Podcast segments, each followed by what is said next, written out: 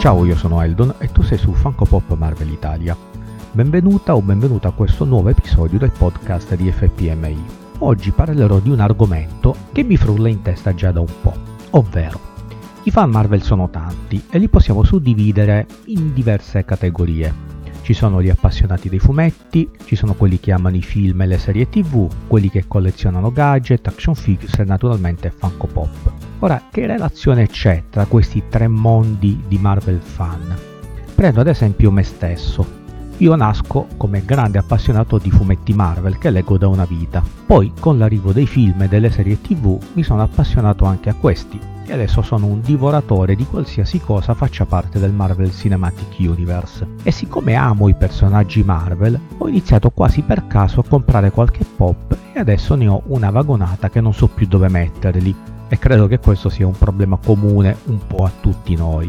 Ora mi rendo conto di essere un caso disperato, perché ad esempio molti lettori dei comics non amano il Marvel Cinematic Universe, che va detto non ha sempre prodotto capolavori. La qualità di film e serie tv è altalenante, ma ciò non toglie che si tratta di un progetto che se me l'avessero prospettato vent'anni fa mi sarei fatto una sonora risata. E invece non è così e gran parte del merito, bisogna dirlo, lo si deve a quella volpe di Kevin Feige che, con tutte le dovute differenze per carità, lo metto, mi permetto di metterlo sullo stesso piano di Stan Lee, nel senso che Stan, al di là dei suoi meriti artistici su cui ho qualche riserva, ha comunque il grandissimo merito di aver costruito un universo fumettistico che cresce da 60 anni con i suoi alti e i suoi bassi, ma che ha comunque resistito fino ad oggi. Feige, allo stesso modo, è riuscito a portare questo universo al cinema e in tv, e lo ha fatto in maniera organica, intelligente, senza fretta, con progetti pluriennali che sì possono piacere oppure no, è ovvio che non sono tutti capolavori, ma nulla si può dire sulla sua capacità di pianificazione e cura che mette in questo suo universo Marvel che ha reinventato per il grande pubblico del cinema e della tv. E poi infine abbiamo la grande schiera dei collezionisti di gadget, action figures e naturalmente Funko Pop.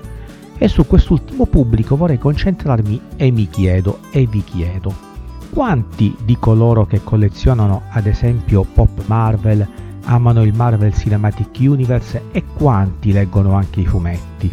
Io mi sono fatto un'idea. Secondo me è molto forte il legame tra collezionisti di pop ed estimatori del Marvel Cinematic Universe. Sono tanti coloro che soprattutto negli ultimi dieci anni hanno conosciuto e imparato ad amare la Marvel proprio grazie ai film e che hanno espanso questa passione con i gadget e ovviamente anche con i pop.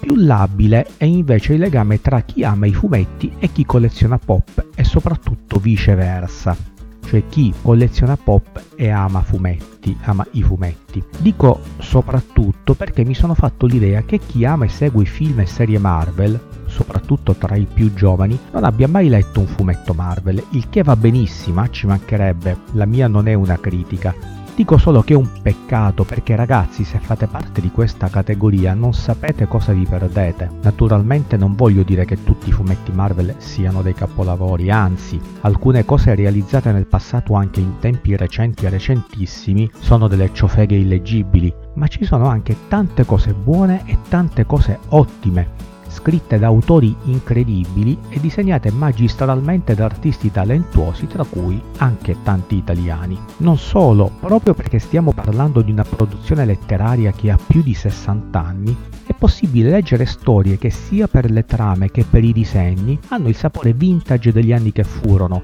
e che rispecchiano le mode, i costumi, le tecnologie o meglio le fantatecnologie degli anni in cui sono state scritte.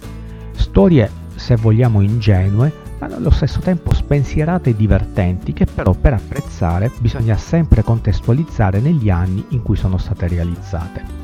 Mi rendo però conto che potrebbe far paura abbracciare così di punto in bianco un universo narrativo così vasto eh, immagino la paura di non capirci nulla, di temere che la continuity, quindi il susseguirsi di eventi concatenati tra di loro dagli anni 60 ad oggi, faccia sì che non si capisca appieno ciò che si sta leggendo. Invece vi assicuro che non è assolutamente così, per tante ragioni, e ve ne dico alcune.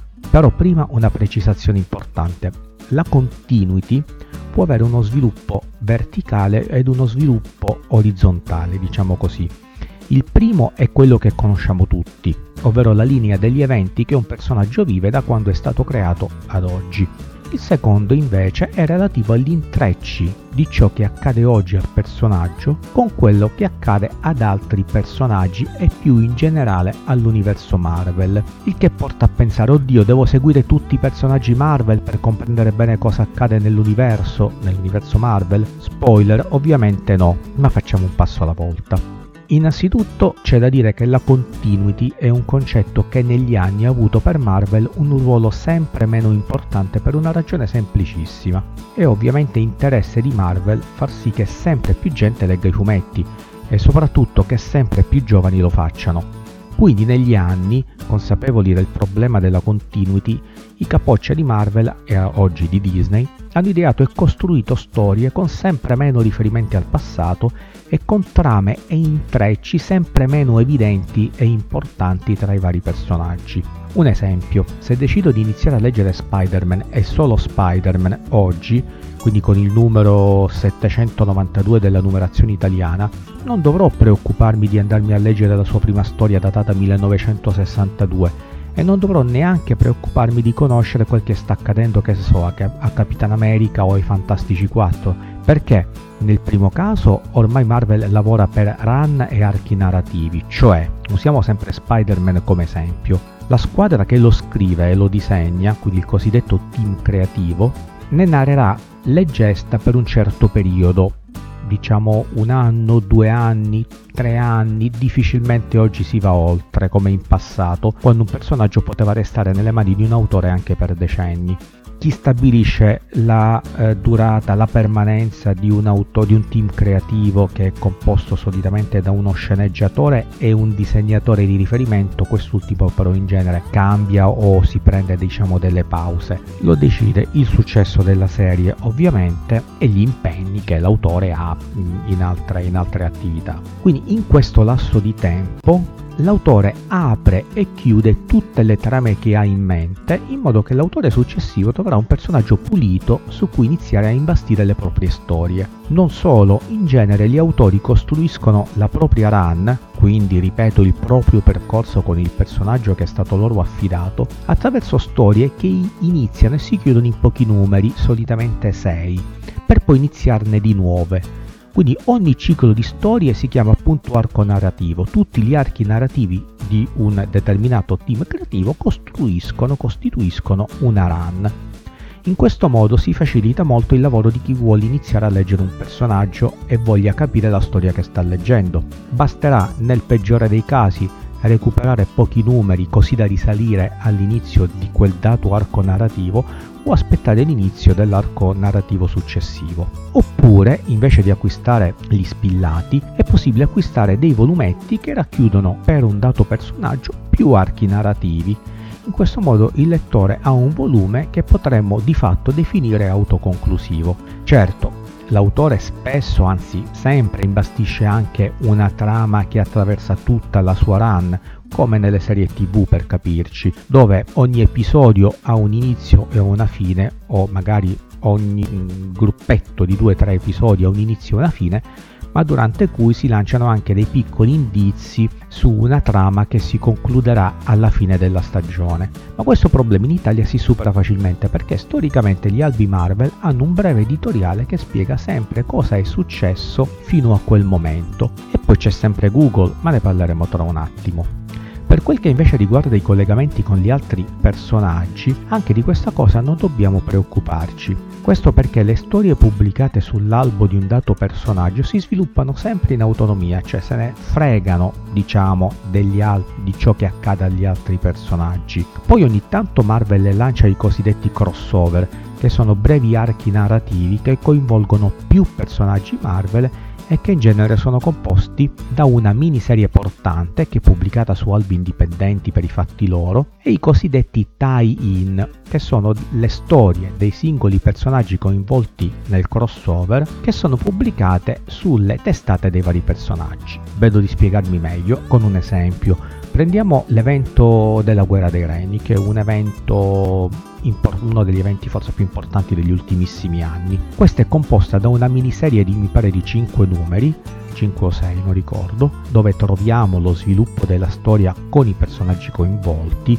Thor, Daredevil, gli Avengers e poi nello stesso periodo gli albi di Thor, di David e degli Avengers narreranno più nello specifico le trame dei singoli personaggi coinvolti nell'evento, quindi diciamo che in generale per poter capire cosa sta succedendo nel crossover, che è appunto questo evento in cui abbiamo tanti personaggi che interagiscono tra di loro, possiamo anche fare a meno di comprare gli albi dei personaggi coinvolti. Se invece leggiamo solo gli albi dei personaggi coinvolti rischiamo di non capire bene cosa sta accadendo perché non, non stiamo leggendo il crossover. Quindi io consiglio quando leggiamo Uh, quando se siamo appassionati di Spider-Man e stiamo leggendo soltanto il suo mensile, anzi è bimestrale, è bimensile, quindi esce due volte al mese, il suo quindicinale, se c'è un evento che viene solitamente presentato nelle pagine dell'albo, vi suggerisco di comprare anche quello, vi consiglio, vi consiglio di comprare quel dato crossover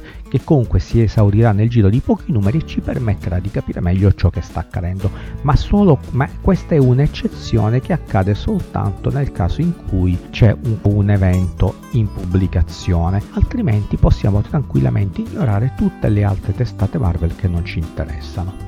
Insomma, per farla breve è più facile a farsi che a dirsi. Poi, come dicevo, oggi grazie a internet abbiamo un aiuto incredibile. Anche a me, che leggo Marvel da sempre, capita ad esempio di vedere personaggi, soprattutto con gli X-Men che sono centinaia, che magari non apparivano da tanto tempo e dunque non ho idea di chi siano o non lo ricordo più. Allora prendo il telefono e li googlo, boom, risolto. Anzi anche divertente dal mio punto di vista. Ok cari Marvel fan, spero che questa lunga chiacchierata vi abbia incuriosito e vi spinga ad andare in fumetteria dove, e questa è una cosa che non ho detto, certamente troverete altri appassionati che vi potranno dare preziosi consigli per lanciarvi nella lettura di questo o quel personaggio che fino ad oggi avete solo visto al cinema, oppure che avete visto in un pop Marvel ma che non avete idea a quale personaggio si ispiri. Prendete i pop di Spider-Man, ma quanti ce ne sono? Decine e decine sono così tanti perché alcuni riproducono il personaggio dei comics, altri riproducono Tom Holland, quindi lo Spider-Man eh, cinematografico, o addirittura lo Spider-Man di Andrew Garfield, quindi l'Amazing Spider-Man. Altri ancora riproducono versioni di Spider-Man apparsi in alcune serie a fumetti, come che so, Spider-Man, 2200, eh, Spider-Man 2099, o lo Spider-Man con sei braccia, o lo Spider-Hulk. Non vi è mai venuta la curiosità di capire ma sto pop è tanto bello ma perché Spider-Man ha sei braccia? O perché sembra Hulk? O perché è venomizzato? O perché sembra uno zombie? Il motivo per cui abbiamo tanti pop diversi è perché appunto riproducono personaggi eh, varianti di quel personaggio che sono apparse nei fumetti come vedete il mondo Marvel è bello perché è vario e più lo si conosce in tutte le sue sfaccettature più lo si apprezza. Ok, per oggi è tutto, spero che questo podcast vi sia piaciuto e naturalmente se avete dubbi su ciò di cui abbiamo chiacchierato o volete approfondire qualcosa non esitate a scrivermi così ne parleremo nel prossimo podcast o in un prossimo video. Prima di salutarvi vi ricordo che Funko Pop Marvel Italia ha un profilo Telegram, un profilo Instagram, una pagina Facebook e un canale YouTube dove probabilmente starete ascoltando questo podcast oppure può darsi anche che lo stiate ascoltando su Anchor dove sono raccolti tutti e archiviati tutti i precedenti podcast di Funko Pop Marvel Italia. Vi ricordo inoltre che se volete scambiare due chiacchiere con altri amanti del mondo Marvel potete farlo nel gruppo Facebook di Funko Pop Marvel Italia che si chiama FPMI Talks e Mercatino. Ok, è davvero tutto, grazie per essere stati con me e alla prossima. Ciao ciao!